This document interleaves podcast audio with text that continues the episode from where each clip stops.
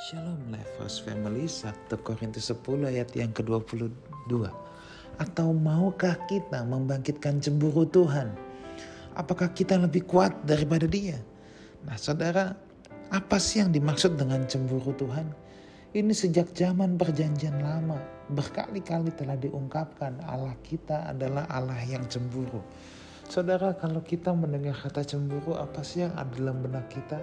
kebanyakan cemburu itu sering kali diasosiasikan dengan hal yang negatif ya. Makanya dia bilang, ih jadi orang kok cemburuan, ih kamu kok cemburuan banget sih. Ya kesannya itu negatif saudaraku. Tetapi ketahuilah, cemburu Tuhan itu berbeda dengan cemburunya manusia.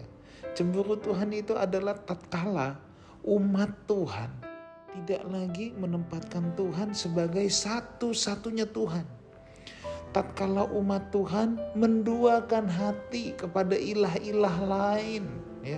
Nah, kalau zaman dulu Saudara, zaman uh, zaman perjanjian lama, ilah-ilah lain itu dalam bentuk patung. Tetapi zaman sekarang itu beda. Ilah-ilah lain itu bisa datang dalam bentuk apa saja. Bahkan bisa dalam bentuk hobi, bisa dalam bentuk mamon yang terbanyak. Ingat saingan Yesus dalam perjanjian baru itu mamon ya saudara ya, harta. Atau bisa juga dengan kesenangan-kesenangan hidup lainnya.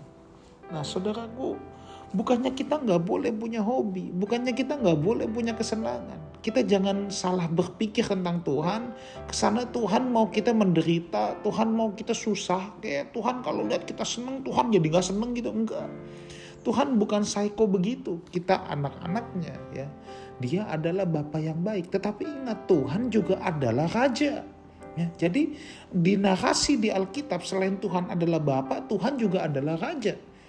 Tuhan adalah raja itu kan bicara pemerintahan, bicara memerintah. Nah, kapan cemburu Tuhan dibangkitkan?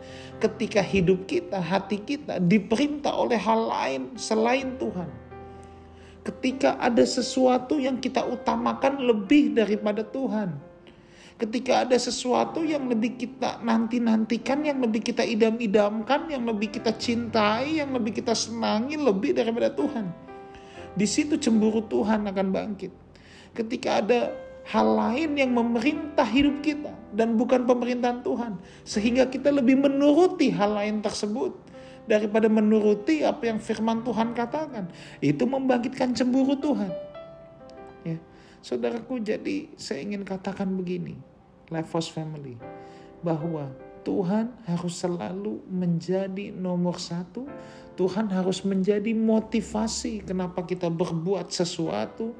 Tuhan harus selalu menjadi alasan kenapa kita hidup, kenapa kita bekerja, kenapa kita melayani, kenapa kita melakukan sesuatu. Tuhan harus menjadi alasan utamanya. Tidak ada boleh ada hal lain ya yang memerintah hidup kita lebih daripada Tuhan memerintah hidup kita. Sehingga Tuhan tidak diduakan saudaraku kita boleh punya hobi, kita boleh punya kesenangan. Tapi Tuhan dan pekerjaannya, kerajaannya jangan dikalahkan oleh hal-hal tersebut. Ya. Ini bersifat batinia adanya dalam hati kita.